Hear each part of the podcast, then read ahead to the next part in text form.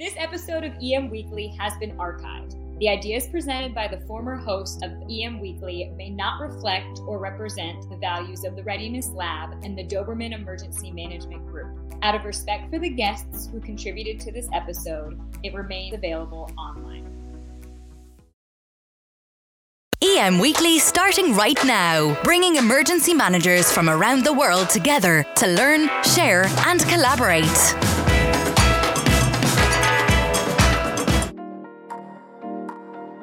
We have so many, you know, Facebook friends. We have so many Instagram connections. It's hard to make face-to-face friends. I think more than it used to be, at least. Hi, and welcome to EM Weekly. And today we are talking about resiliency.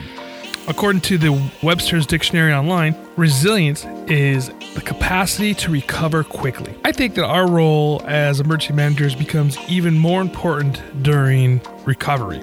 We can really have a major impact on recovery just by embracing the ideas of the resilient community. So today we're going to be talking to Daniel Aldrich about resiliency. So before we get into our interview, oddly enough, Paul from San Luis Obispo shot me an email and was asking what exactly is a resilient city and how do you become one? And it's kind of a, a, a, process, and it's really from this organization called the Rockefeller Center, which was created um, back in 2013. The idea of what a resilient city is and how to become one. The Rockefeller Foundation uh, has 100 cities that they are bringing on board to be resilient cities. I know that Los Angeles is one of them, uh, Miami is one, and they hired what they would call a chief resilient officer. And um, I guess there's been only 37 cities that have come on board, according to the article on the Rockefeller Center, of what a resilient uh, of, the resilient cities. And the way they're looking at it is the role of the cities um, to talk about not only just preparedness in the sense of, say, your uh, you know natural hazards or whatnot. It comes into climate change and other ideas uh, that talk along those lines of really hardening your cities for those large natural disasters and how can uh, you do things to plan uh, for them and reduce the uh, the impact on them. So that's pretty much uh, what a resilient city is and I think you know timely enough that we're talking to Daniel today about the resiliency and what it is and what he thinks it is, and he's done a lot of work on this. Uh, Daniel also um, has done his uh, prep talk as well, and so well, let's get into the interview really excited to have one of the presenters from Prep Talks with us today, and it's Dr. Daniel Aldrich, and he is over in Boston right now, uh, talking to us about disaster recovery and the social networks that created, and a really interesting story that he had uh, regarding his experience with recovery personally. So, Daniel, welcome to the show. Thanks for having me. So, Daniel, tell me a little bit about yourself and kind of how you got into this field, and then your personal story with what happened to you at Katrina. Yeah, the only reason I got into the field of disasters and resilience was because of our personal experiences there in the summer of 2005. You know, we had moved from Boston down to New Orleans in July, mid-July, and we had six really good weeks down in New Orleans. We had a new house, a new car, my first job, so we actually were buying things for a change, you know, leaving the student lifestyle behind, filling our house up with stuff. We had guests over. We had two young kids at the time, so we envisioned ourselves as being stationed there in New Orleans for a long time. We were there until, you know, literally the last week in August. That Monday, the 29th of August, would have been the first day of classes for me at Tulane and for my two sons at their schools there in New Orleans. But that day never really came. We were there over the weekend as our neighbors packed up, and then as we sat in the house not knowing what to do, kind of confused, first timers in New Orleans, finally one of our neighbors, very late Saturday night, came to our house and said to us, You guys need to go. You've got two young kids, you got a one story home, it's not safe for you guys to be here. Know, take your car, drive out of the city, and uh, spend a few days out, take a vacation, and come back. So we packed a very small bag. I think we had some toys for the kids, you know, maybe our marriage certificate, left everything else behind. Books, computers, you know, literally records, everything we had accumulated into that time, left it all behind. Drove away with everyone else. It was a 14 hour trip. Hmm. Houston, which normally would be four hours or so, and uh, we got there Sunday night as the rains had stopped. And then Monday morning, we're all packing up. Everyone in the parking lot has New Orleans license plates. They're all getting ready to go back and we hear these yells from the, to- the hotel lobby. There's a very small TV there playing. And there's a reporter reporting from downtown New Orleans on Monday morning. And he's saying something like, there's water in the streets, there's water in the streets, which didn't make any sense to us, right? Because the rains had stopped already. Right. And of course, by that point, the, the levees had broken. You know, water was literally pouring in at tens of thousands of gallons a second um, from the 15 foot differential between sea level and base New Orleans. Our house filled with water probably in about 10 minutes and uh, it sat there for about two months. So you know, we had no job, no car, no house, no obvious things to do for the future. All of our stuff was destroyed. We're pretty mobile. And I had this vision of the future. I had this vision that somehow, you know, FEMA would come in and fix everything. I don't know what that would mean exactly, but that was my vision. we didn't have time to activate flood insurance. We had no private insurance. Uh, we applied to FEMA early on, I think within about four days, and they rejected our request. They told us that we had insurance. We had to prove we didn't have insurance, which is really hard to do. Mm-hmm. It took about six months, and in that six month period, the only help we got came not from the government or from the market, but it came from friends, friends of friends, religious institutions, synagogues, churches, mosques around the country, you know, people who knew we had a problem and offered to help. I mean, one lady in, in Georgia sent us a lottery ticket she just won, a family in Philadelphia opposite their house. I mean, there's really nice people reaching out to us. And I began to think, you know, what if recovery isn't a function of, you know, the governance of your area? What if it isn't a function of private insurance or the market? What if really, you know, it's about do you have connections to people? And do those connections activate for you during a crisis? So in the past, and when I, say the past, I'm talking about you know the the 1800s and probably into the early 1900s. That's how we used to recover, right? I mean, we had the barn raisins, if you will, when somebody's barn burnt down and everybody get together in the town and, and raise the barn again. Is this kind of what you're you're envisioning um, as far as the social network of recovery, or is it a little bit more broader than that? Yeah, I mean, it's true you said for sure. You know, 100 years ago, you know, when there were major disasters, there were all kinds of them, right? We had the molasses flood, uh, we had Johnstown flooding, all kinds of major disasters. The federal government, until the 1930s and 40s, really wasn't involved. Everything was local. So that would mean, for example, it would be the Red Cross locally, it'd be local institutions, people getting together. So, you know, my vision of recovery and even sort of survival and how you get through a disaster is very much about sort of micro local networks. Who do you know? Who lives nearby? What neighbors can help you? And then reaching out beyond that, who do you have who lives beyond the area, extra local networks, and who do you know in positions of power and authority, right? We call those bonding, bridging, and linking ties. Mm-hmm. What I've tried to do since 2005 is around the world use qualitative and quantitative methods to map these. So not just talking about them in the abstract, you know, do you have any friends what happened to happen to you, which is important, but also can we measure those, right? Can we measure a community, how weak or strong its ties are before a disaster? Can we predict pretty well what's going to happen to that area? Will people survive? Will they not survive as well? Will they bounce back quickly? Based not again on their insurance or their money or their education, but rather on their social ties. And I think we've had a pretty cool string of hits so far uh, in that we've had a lot of research uh, across the world, Japan, India, Israel, North America, Mexico, confirming the argument that individuals who have these ties, both local to neighbors, to friends, people who live nearby, but also to extra local areas, do much better during disaster and recovery than similar people who live in those same areas but simply don't have the connections or friends. So, when you talk about sustainability, what exactly does that mean to you? Yeah, it's funny. You know, I, I wouldn't look so much at the question of sustainability. That was a term of art you know, maybe 10 or 15 years ago that a lot of the environmental politics people concerned about. But I would say that's less of a concern than the kind of resilience. And then I think a, a bigger concern for communities is do they have the networks in place do they have the trust, the cohesion, uh, the local vision to bounce back from a major disaster, a crisis? Now, it could be here in Boston. You might have heard we got a lot of snow this year, but we also had the Boston Marathon coming up again, right? We've had both mass casualty events here, but also major extreme weather events. That could be Hurricane Sandy in New Orleans, sorry, Hurricane Sandy in New Jersey and in New York. Those are the kind of things. For sustainability, I think, is a, is a term we've gone beyond. And now the question really is, given the likelihood that most coastal areas in North America, whether Los Angeles, or New York City be facing, for example, more floods like we just saw recently, uh, you know, more regular outbreaks of terror as we're unfortunately seeing right now in Austin. You know, with all these kinds of threats and risks, what's really going to be critical uh, is the ability of the community to coalesce, to come together, to have the kind of cohesion they need, to have a, an overcoming of collective action, to have joint responses, to have a shared belief in the future. One of the things we talk a lot about in emergency management nowadays is the concept, and you just kind of brought it up, the concept of resiliency. And, you know, we talk about the resilient city and, and the resilient community. So, that being said, how do we create that resiliency? Yeah, this is a great part. So my job I really enjoy because I get a chance not only we study what makes communities resilient, but help to build them in. So a lot of things we can do.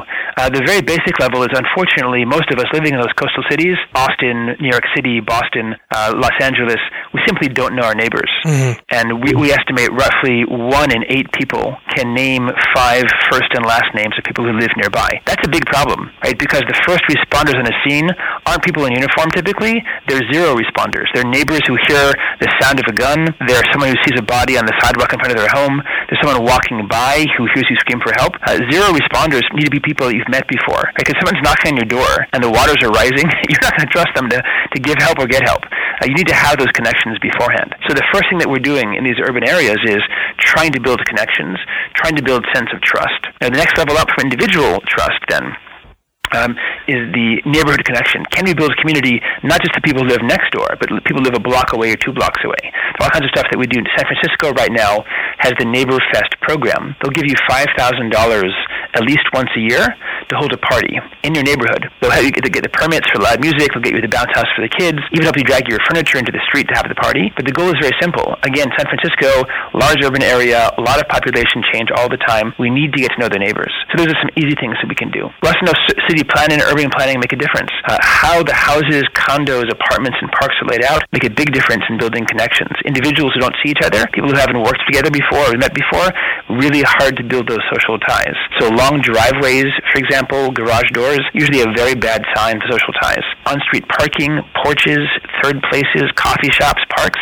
those are good signs in urban spaces to build these kind of connections. Uh, beyond those relatively passive programs, we also can do things like focus group processes where we have people get together. We encourage them to come to zoning groups, PTA meetings, anything that will get them out of the house and meeting people and seeing they have other people who also care about the community. We have community currency programs where individuals uh, literally will be rewarded for volunteering for an hour. So, for example, in, uh, in Ithaca, New York, if you volunteer for an hour, you'll get five Ithaca dollars that money can't be spent at McDonald's or um, you know big, some big store. It can only be spent at local mom and pop stores, farmers markets, barbershops. As we encourage you to volunteer, those mom and pop stores get the money and they spend it locally as well. Hmm. Right? That's a great virtuous cycle. And finally, we also think about using social networks more effectively. Most of us nowadays have cell, cell phones. Most of us are on Facebook, Twitter, Instagram, and we know those platforms are rolling out all kinds of new ways to stay connected during disaster. Beyond Facebook's platform, for example, of check-in, right, where you can check in safe during a major disaster also rolling out a new program we help to work with, which helps connect individuals who need materials, diapers, water,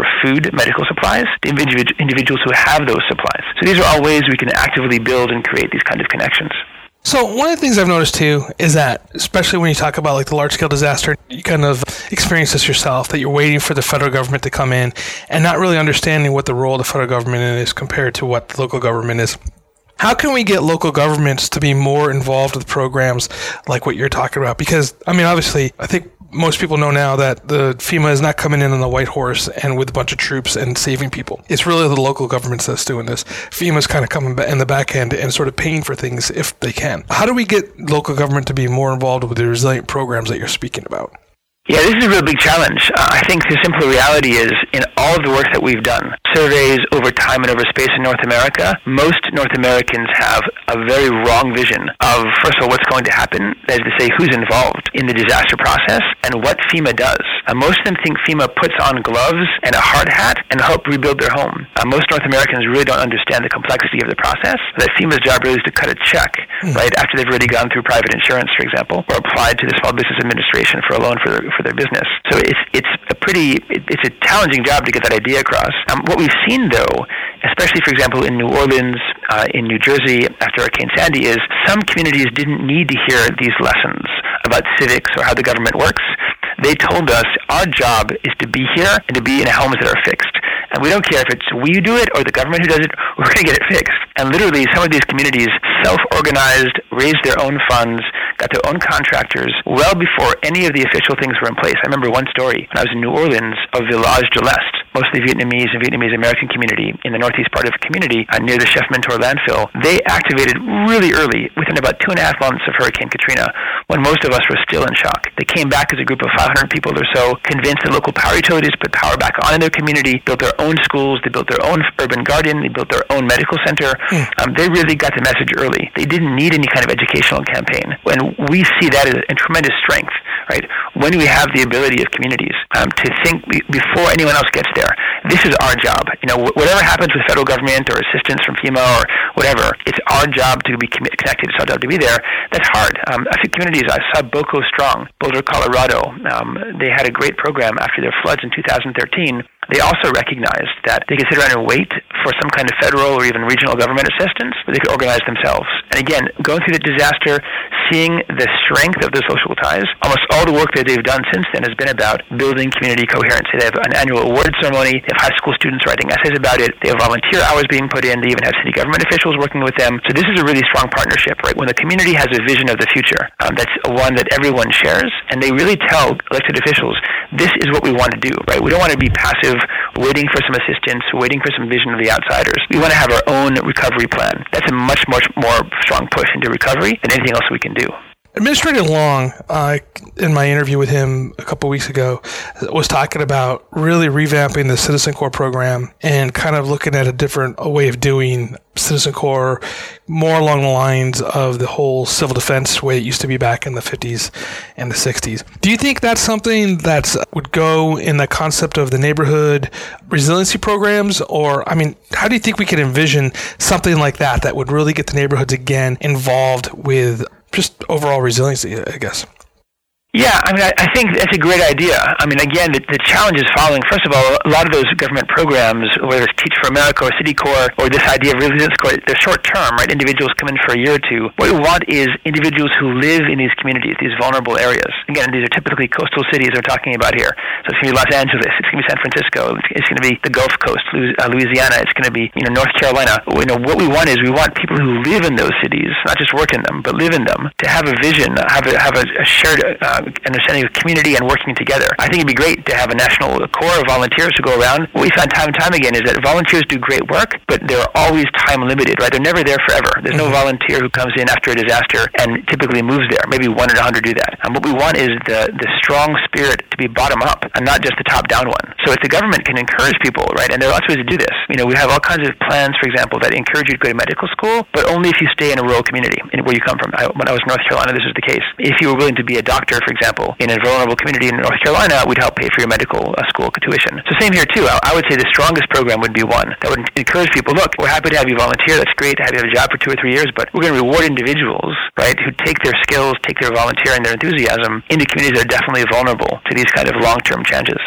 So let's talk about the neighborhood fest a little bit. So you, you kind of mentioned that that San Francisco does this. How could another city or neighborhood replicate what San Francisco is doing? Is there something that, that you can grab onto to look at this, or is you know? Yeah, I mean, lots of things. First of all, San Francisco, like a few other cities, have this chief resilience officer. Right? This is the Rockefeller Foundation program, where around 100 cities around the world have received funding to have someone in place. Boston has one. Dr. Atyia Martin was our, our chief resilience officer here. You know, there's someone working with Dan Zarrilli in New York City. Um, you know, these are individuals whose whole job is thinking through what are the kind of risks and challenges our city faces, and how do we work across the silos? So not just transportation or electricity or housing or food, but across all these different areas. How do we ensure we have these networks, these strong systems in place? You know, so what San Francisco has done really well is they recognize they're in a vulnerable spot. That's the first thing, right?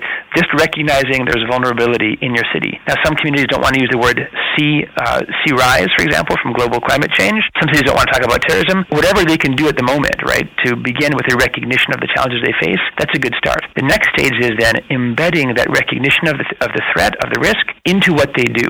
Not just making it one person's problem to think about what happens when Boston has you know, 15 feet of snow in a week, or what happens when a hurricane destroys the first level of every hospital along the New Jersey shore, but rather what can we do to build recognition across areas, across public and private sectors. And this is what San Francisco does pretty well. They're getting, for example, local CEOs on board, so firms that work there, tech firms, you know, local small and small businesses, they're getting them all recognizing they have a massive threat from a seismic fault in the future. There will be an earthquake in San Francisco in the future. Mm-hmm. We all should be on board. Once you begin with that recognition, then it's easier to tell your boss, we as a firm, we as an institution, we as a school, this needs to be on our radar. In the same way that we're worried about gunmen coming to school, God forbid, or worried about you know a, a, a competitor or rival stealing intellectual property, we need to be thinking about how do we challenge, deal with this kind of risk. San Francisco did that really well, and then they said we want to set aside funds again, not for the after the fact point, right? Not for just typical disaster fire training, but for citizens to be involved as well. That once you recognize citizens are a linchpin in the process, then you set aside funds for them, right? So typically we have money for first responders, money for fire, for uh, everything else. But what we need to have is citizens as part of the planning stage stage and the response stage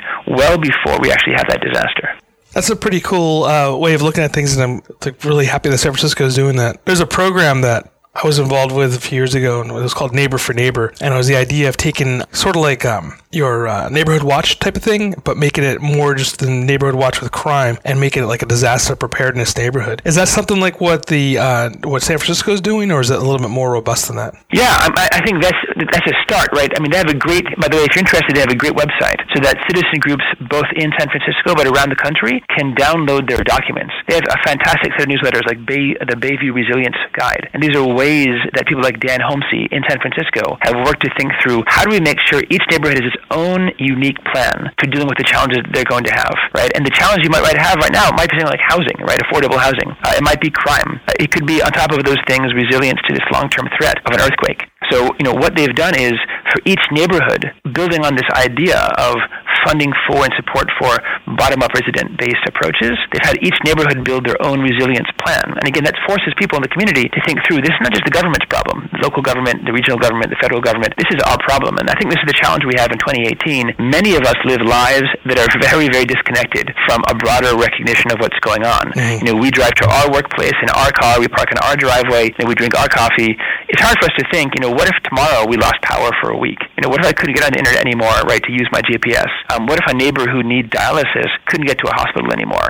You know, how would I help someone, for example, uh, who can't walk upstairs, is on the 14th floor and needs medicine? Right? These are the kind of challenges, fortunately, most of us in our society don't deal with. So this is the pro- this is the, the, the first stage, a recognition of the likelihood of a problem happening, and building that into daily life. You know, we can build social connections that have nothing to do right now with the disaster will be tremendously powerful if that disaster comes. I can become friends with a neighbor just because they're my neighbors, not because I need to have them if I have a heart attack. I do have the heart attack, it's good to have the neighbors, right? Mm-hmm. But you know, part of the planning I think San Francisco does really well is they build these resilience plans not to some far-fetched future. You know, in 2050 if there's an earthquake, but what do we need right now? You know, do we need leadership? Do we need youth involved? Do we need parents who can watch kids in a group? Do we need more park space? Do we need you know this old uh, decrepit building torn down so it's safer? Mm-hmm. So those are the kind of local concerns that activate people who are oftentimes too absorbed in their own lives to think more broadly about what does the community need right now and in the future. So what I do in my lecture sometimes, you know, especially when I'm working with like the citizen, the, the CERT programs, and um, I will, uh, I'll tell them, hey, at the end of the day, make a friend, know know your neighbor, and this is sort of what is being done here in San Francisco. It sounds like is that how I'm reading this?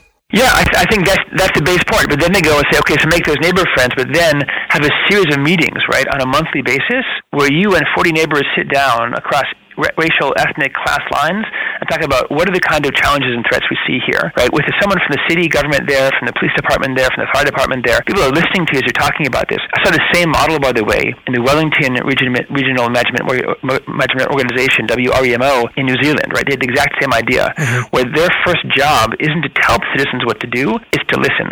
So WREMO sends about half of its staff out every week to local organizations, PTAs, mosques, synagogues, churches, schools, bocce ball clubs, opera festivals. They send them there to listen, right? And they're there long enough and often enough, citizens trust them to listen and to be on their side. Mm. The problem with oftentimes disasters is our messages of doom and gloom. No one wants to hear you should get three days of food and water ready because we could be all dead tomorrow. That's really not a popular message. right. But if you told them, right, here we are, we're listening, you know, what are you doing in your organization? What does your bocce ball club, club do? Right? How do you bring people into your opera club? How are you getting members in Armenian Friendship Society? And you're there for weekly meetings. When the disaster comes and they know who you are, you're someone whose information will be trusted, right? And this is a whole part of capital. Information from sources that are trusted is acted upon. If you called me tomorrow and said, hey, Daniel, by the way, you know, your house is in a floodplain, I didn't know you from before, we've never met, you're not working for FEMA, your information isn't going to make me move, right? But if someone from FEMA who I'd met before at a flood zone workshop said, hey, Daniel, I want you to know that your house in Brighton is in a floodplain, I'd probably listen pretty closely, right? And that's part of the success of these groups, whether it's BOCO Strong, whether it's San Francisco, whether it's Wellington, New Zealand. They're building trust in the community well before the next disaster happens, right? So it's not just building a friend, but it's building continuous connection. It's building belief and trust that you have people listening to you, and those individuals will be there, right, to, uh, to take your advice, to listen to you should that disaster come. Let's take a quick break here for a second, and then when we come back, I want to explore the idea of creating social networks and how does that look. The modern emergency manager wears a lot of hats, so how do you also fit in the needs of your exercise program? It is a matter of time, and how much is your time worth? A lot. TTX Vault is the answer to getting some of that time back. We offer pre assembled tabletops, drills, and functional exercises spanning NIMS, hospitals and healthcare, special operations, and more, all coming from the archives of the Blue Cell. Get a jumpstart on the exercise process and visit us today at www.ttxvault.com. Emergencies happen, whether they're related to medical emergencies, threats of physical violence, weather related, or other. One of the most difficult things during an emergency is to find help and quickly and efficiently communicate with all parties, regardless of whether you're an administrator, law enforcement, or the end user. With Titan HST, we help to store time by creating high tech yet simple to use mobile based applications that connect you with the people who can help you. At Titan HST, we believe in the power of people.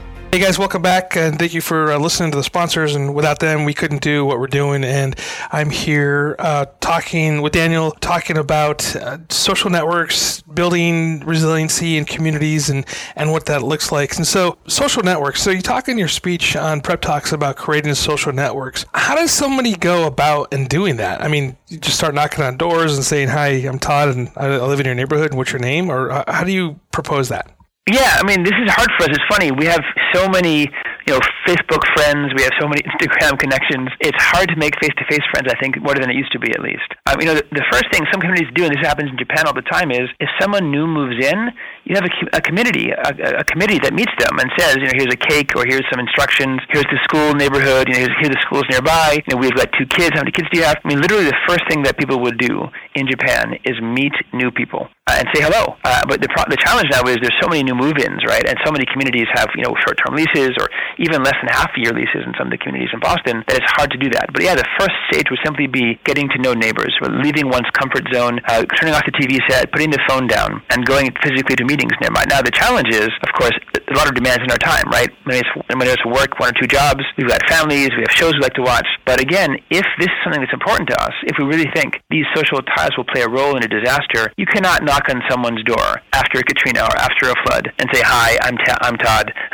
can I can I borrow some salt?" Right? Not the time to make friends. Right? People right. are really. You know, one of my colleagues, Rob Olshansky, calls this compressed time. Right? After there's a disaster, after there's a crisis, everything is sped up. Right? So your sense of urgency is really high, and probably making new friends is not among the top ten things you need to do. You know, getting a contractor to your house to fix the flood damage is there. Getting uh, you know the insurance inspector over is there. Making sure your kids have a place to go to school is there. Getting food or getting gasoline is there. But you know, making friends is not. So if you haven't built those connections, if you haven't built those ties, by the time that disaster strikes, it's really too late to do it afterwards. One of my friends, Sharon Fima, always says, you know, you can't exchange business cards after the disaster. Right. It has to be before. So yeah, that's the first stage. I think is, is getting to knock on doors. But again, the next stage would be, and this is maybe not for everybody. There are a lot of meetings that take place already that we don't go to. Right. Uh, every city that I know of has zoning meetings. Mm-hmm. Every city that I know of has aldermen or city council meetings. Every city that I know of has all kinds of political meetings. Libraries have talks all the time, right? Those are the kind of meetings and opportunities to make friends and make connections that we wouldn't normally meet. And this is what we call the bridging ties that we may not might, might have nearby. So let's say, uh, who knows, I'm an immigrant from Ireland that just got here. I've got no new friends, but I go to a church nearby, a Catholic church, and maybe are people there from Afghanistan, are people there from Britain, are people there from America. Right? That church is the is the bridge between us. Uh, so too with these kind of meetings. Again, uh, a PCA group, a zoning group. These are locally based organizations talking about local issues. So rather than talking about, you know, what's the national debt this year, you know, how much money should we spend on, on defense? Those are pretty hard issues for the average citizen. But how about this one? Should we build more high density housing in your backyard? Do you want to have another road going past your home? Um, when should construction start in the morning? Uh, you know, how many hours of school should kids attend? Those are questions you might care about. Those affect your quality of life. So I think that the next stage beyond just knocking on doors is recognizing, getting involved in those meetings gives you a chance to have your voice heard, but also builds those connections. Maybe you'll meet the mayor, meet the aldermen, meet the town council members. We call that linking social capital. You've got a chance to meet people in power and authority. Um, so again, maybe all of us won't meet the mayor, but maybe you know his assistant or her assistant. Maybe we all, we all meet the council members, but we'll meet other people who also have similar concerns. And this is how movements begin, right? Whether it's the, the anti-gun movement right now in North America, the Million Mile March, the civil rights movements, all these movements began at meetings that had nothing to do with them, but grew into something bigger than they were, right? So that's the chance for us to move beyond just knocking on doors, to actually get involved in broader institutions in the places that we live. So almost like the uh, old uh, uh, oh, not the welcome wagon, but yeah, I think it's the welcome wagon. Like you always see, like the lady bringing the cherry pie to the to the neighbor when they moved in. That's a it's kind of a cool concept that we should bring back, huh?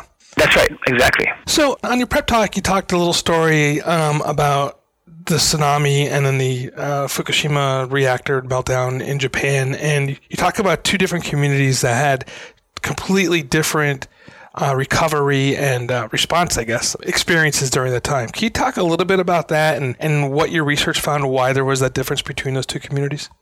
Yeah, so we've been really lucky. Um, we've been working in Japan since 2011 when the triple disasters happened there. That was the massive offshore earthquake, the 9.0 magnitude earthquake, followed by huge tsunami, 65 feet in some cases, and unfortunately nuclear meltdowns.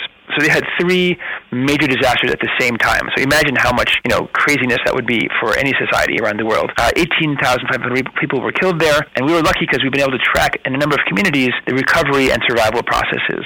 And one of the communities we've been working in is called Futaba, and they're not even 20, 20 miles away from the nuclear power plant, and we're closer to 15 actually. And they were evacuated within a few days of those meltdowns back in March of 2011. And we wanted to know, you know, these people who have been moved so many times, right? So first, first you're living in your home, and there's a siren that goes off, and your cell phone rings, and a message comes on and says, "You've got two hours to evacuate. Take one bag." Right, so you grab everything that matters to you. Maybe you get some pictures or your phone or whatever it is, your your dog, and you literally get on the bus and you're out of there. And you may not go back again. They're moved to one shelter, typically a school or a city hall. Then they're there for a day or two, sleeping on the floor. They're moved into a, a temporary shelter, like a FEMA trailer, for a few months. And if they're very lucky, and this has not yet happened for many people, if they're very lucky, seven years later, they might be living in permanent housing, but might hmm. not we had around 40,000 people still not living in permanent housing now, wow. seven years later. So imagine the stress on them, right? All the kind of stresses that they face. Well, first of all, you know that you and your family, if you, if you had kids or you by yourself, were probably exposed to some degree of radiation. Was it a small amount, a large amount? We didn't know because at the time, there were no radiation sensors for the civilians living nearby. So we don't know what their exposure. We can estimate it, right? We can guesstimate it. Uh, we can see how much water and food they drank from nearby and internal dosage. We can get error levels for external dosage. We can just estimate that. But we don't know, right, what it's going to do. Maybe there'll be no impact from their health. Maybe in 20 years there will be something. So that's one one concern. Second concern is if you owned a home in Fukushima, you may never go home again, right? That home could be for the rest of your life unable to be accessed. So you have a second mortgage in a home or a first mortgage, you're still paying in most cases, uh, and guess what? You can't go back there. So you're living in temporary shelter. So that that's up in the air. You had a job before you were evacuated. That job has been gone now for seven years. Um, so you have all these simultaneous stressors on a population. And we wanted to know, you know, what's going to help you. First of all, what, what are they worried about? How is their stress level? And then we wanted to see what can reduce that tremendous stress and anxiety that you may be feeling? And again, I'm sure you can imagine just going through the mental exercise. If you've ever seen any nuclear war movie, right, the day after or whatever else it's going to be, the kind of stresses you might feel about radiation, right, which is a real dread risk for most of us. Right. So the first thing was we found that the levels of anxiety and stress among people who fled from right nearby were tremendous, four to five times the levels of stress the average person in Japan has been feeling since 2011. And these were so surprising, these levels of stress. You know, we measured them on a scale basically from 0 to 24. Uh, the average person in Japan is around a 3. The average person in this community is around a 12. Hmm. Uh, and that's really high. Um, there can be PTSD levels, hard to function on a daily basis. I mean, all kinds of levels of, of stress there. So we thought we might get it wrong. So we went back and did it a second time, this time looking at communities that had faced only, and I say only in quotes, only the earthquake and the tsunami, but not the nuclear meltdowns as well. And the amazing thing was, people who went through the nuclear uh, meltdowns still had far higher stresses than individuals who'd been through the earthquake and the tsunami, but no radiation exposure. Hmm. So there's something about the dread risk of radiation exposure that just really goes off the charts there. That was the first part of the research. Then we wanted to figure out, well, what can lower this, right? What factors in our lives, our communities, can make us feel less anxiety, less stress about the future, less worry, right? Because you're thinking all the time, am I going to get cancer? Am I, am I going to get a job? Am I going to get my house back? So at first we tried the most obvious things we thought would be health and wealth. We figured if individuals were physically healthy, uh, they left the area, you know, intact, they didn't have any injuries, no heart conditions or broken limbs or anything else, uh, maybe they would do better than individuals who had worse health. And we also figured that maybe wealth would make a difference for all kinds of reasons, right? You had a lot of money, maybe you had private insurance to cover your job loss. Or maybe you have the money to get a second house. Maybe you had the money to hire a therapist. We had all kinds of stories that we told ourselves. Uh, the, the amazing thing was neither health nor wealth made a difference. Hmm. Meaning you could be very, very healthy and very, very rich. The levels of stress and anxiety that you would feel would be the same as someone who was poor and had relatively bad health. That was kind of depressing, honestly, for us as researchers to find that. But the good news, and this is really why, where I'm, I'm really proud of our team, um, is that we found there was a measurable way to reduce stress. That was through social ties. Individuals from Futaba who had friends and connections that they knew, they kept in touch with as they were moved time and time again, an average of around five moves over those seven years. Those individuals had measurably lower levels of stress on the 0 to 24 scale, which is great news, right? Because that means, again, we often might think about maybe our job as disaster managers is building back buildings better, or our job is building stronger seawalls, or our job is somehow evacuating people quickly. That could be one perspective, but this research again underlies a different approach. Maybe our job in disasters is to help encourage social ties, hmm. To maintain those ties, and then to help people keep them up, even under tremendous stress and evacuation. I remember we mentioned before Village de l'Est, right, the Vietnamese community in New Orleans even in the evacuation shelters in Houston and Baton Rouge, that community kept in touch. They had a Vietnamese language radio program they put on. They had flyers they put out hand to hand. They handed them out. They made phone calls to each other in the shelters. So same too here with this Futaba community in Japan. Those people who had that kind of support as they're going through stress, they felt something was bigger than them, right? They felt they weren't in this alone. And I think honestly, from going through this myself, going through Katrina, that's a big, it's a big reassurance. Even if you don't know what's going to happen with leukemia or with your job, with your house, just knowing there are people around you going through the same stresses really makes you feel a little more at ease. Is that why you think the Amish really do well in disaster? Yeah, I mean, actually, funny. I spent about 10 days with the Amish in Ohio, the old order Amish there, studying what they do. And yeah, you know, several things. First of all, you know, these communities are very tight knit, right? They share ethnicity, they share history and a language, they speak High Dutch, oftentimes in English as a second language. They've gone to the same schools, um, they do the same kind of jobs. They don't have a lot of internet access, they have newspapers only. So they, they have a coherent community vision and a shared culture. Again, same thing I think with the Vietnamese community in New Orleans. Again, a shared culture. Same thing with these Futaba friends, right? They went through the same process together. They'd been living in the same town, some of them for generations before they were evacuated. So yeah, I think the Amish, like the Vietnamese, like the Japanese in Futaba, those communities that share linguistic ethnic, racial, cultural backgrounds, they have something in common that makes them feel sort of cohesive. I think that's a big boon during a crisis. Do you think small towns do better than cities when it comes to crisis? You know, I used to have that perspective, and I think I used to believe that somehow with this envisioned idea that rural communities are the ones who are, you know, tight knit and they work together. The reality was, at least from our work on both North America and Japan, there's a there's actually some really huge differences, even in the same communities that are rural or urban. So, you know, think about New York City or Boston, right? Boston's really small, right? We have maybe a million and something inhabitants. You know, Manhattan's maybe eight million plus right nearby. But you you don't live in Boston or you don't live in New York. You live in a neighborhood in those communities, yeah. right? And depending on who lives there with you, maybe your neighbors are there for six months or for a year or for 50 or 60 years, right? Maybe your, your neighbors are people who open their doors, they live right next door to you, you share a porch, you share a dining room, you share a living room, or maybe you never see them because they live, you know, at the end of a long driveway with, a, with a garage door. So we found it, it's not really urban versus rural that predicts social ties well. Each community is different, right? Some communities have worked together on problems in the past. We saw this in Japan a lot. Communities that have worked together on other problems, environmental problems, um, harassment problems from other communities.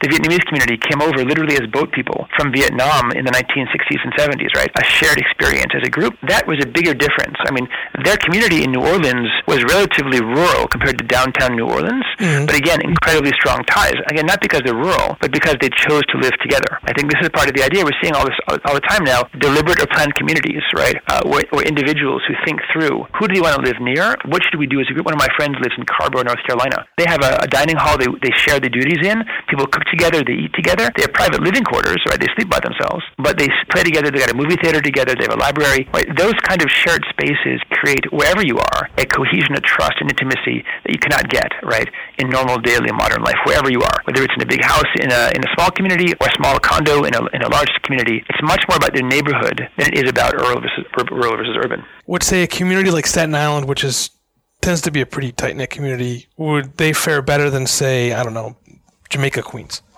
Uh, you know, which is I mean, I have to see. I mean, this, this is the cool thing, and that's why I like, I like you know living and working in North America. We have really good data, right, on this kind of question. We have uh, both census data, we have ESRI data, we have data on the number of community organizations, on the number of mosques, synagogues, churches, and the number of local volunteer groups. We have volunteer data on the number of blood drives in the area, the number of people who vote. So we actually can measure that question. That's a good thing. I have to guess.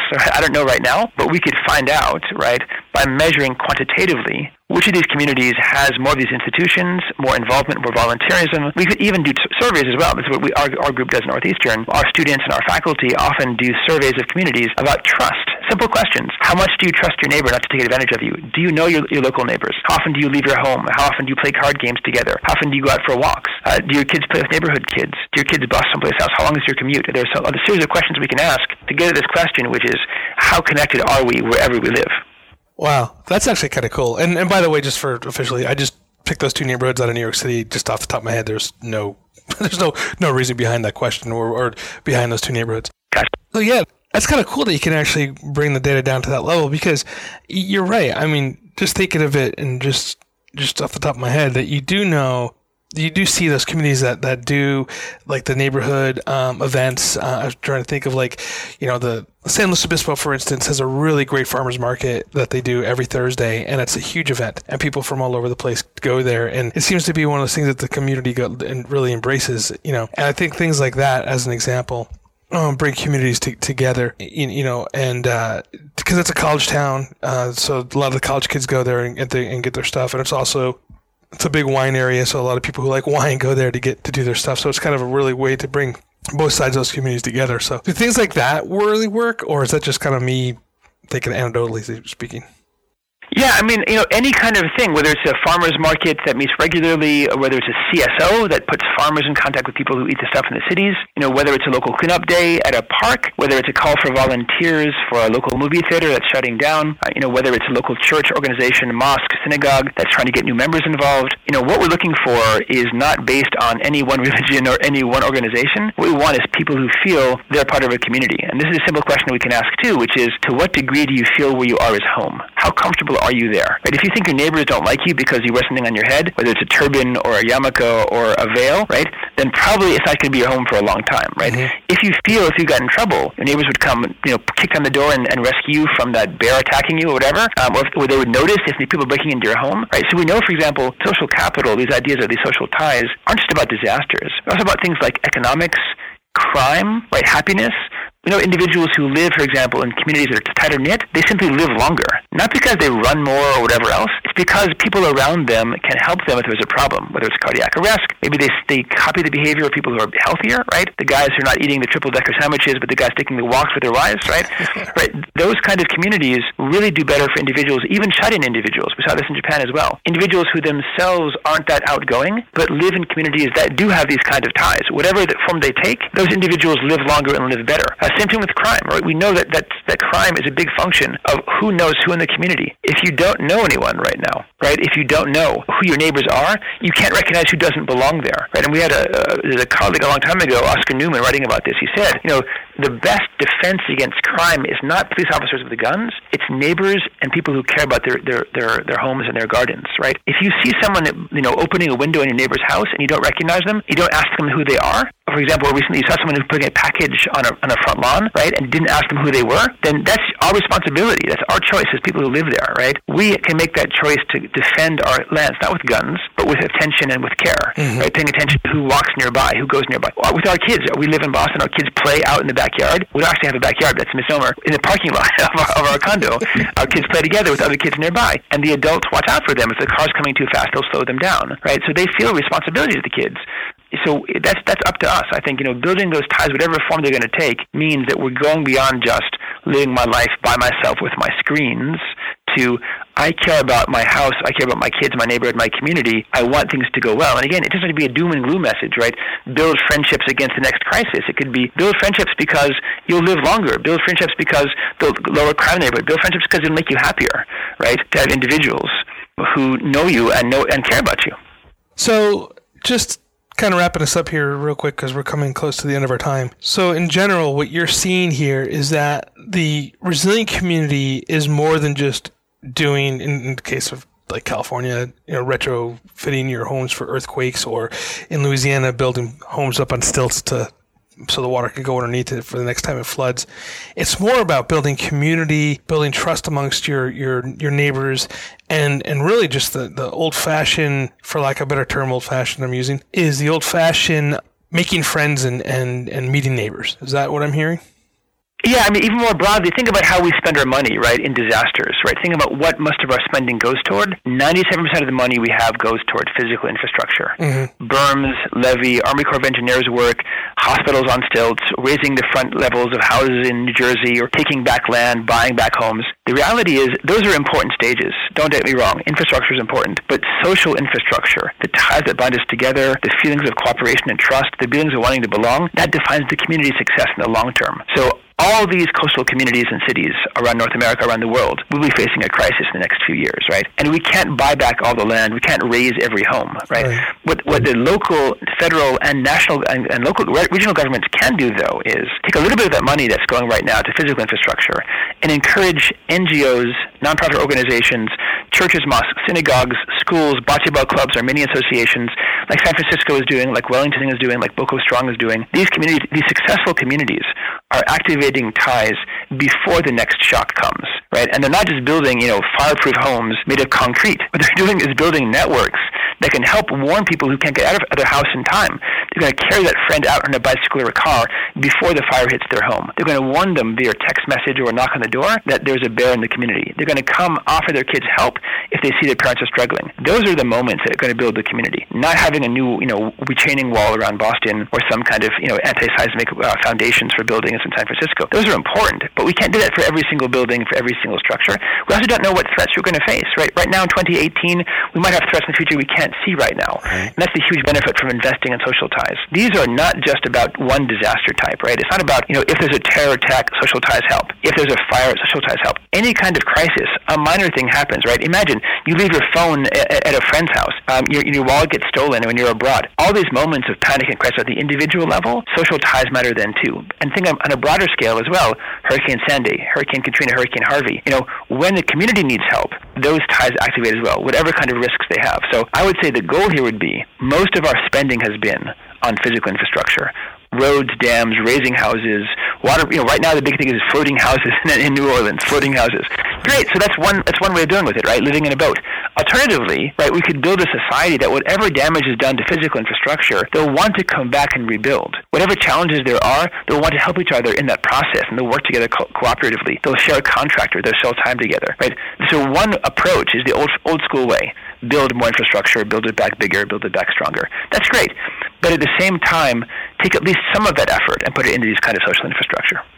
That's awesome. If people are interested in getting a hold of you or re- reading your research, and, and obviously we'll share the, the PrepTalk talk that you did, how can we get a hold of you?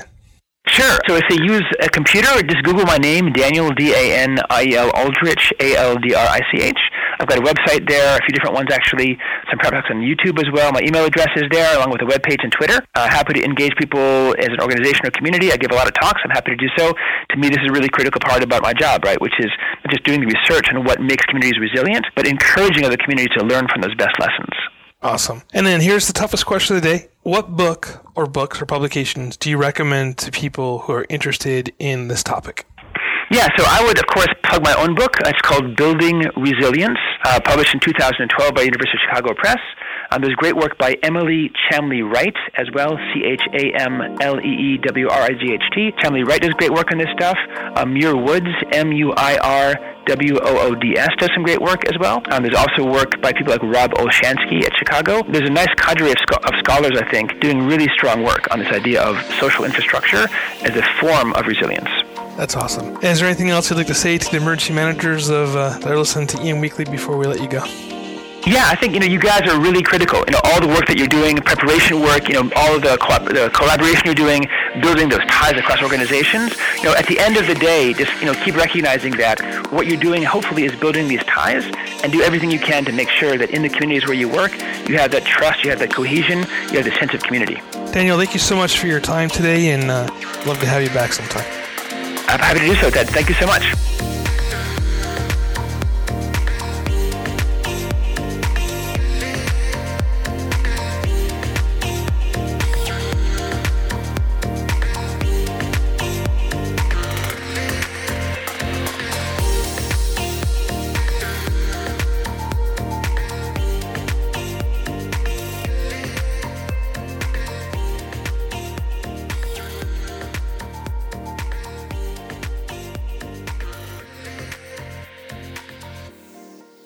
Hi, this is Todd DeVoe from EM Weekly. If your company is in the emergency management and response space, EM Weekly is a place for you to advertise. Each week, we bring in experts in emergency management, response, and leadership from around the world, and they're here to share their best practices. Our listeners are eager to learn about new products and ideas, so this is the space for you. For more information, please contact Brian at brian at emweekly.com.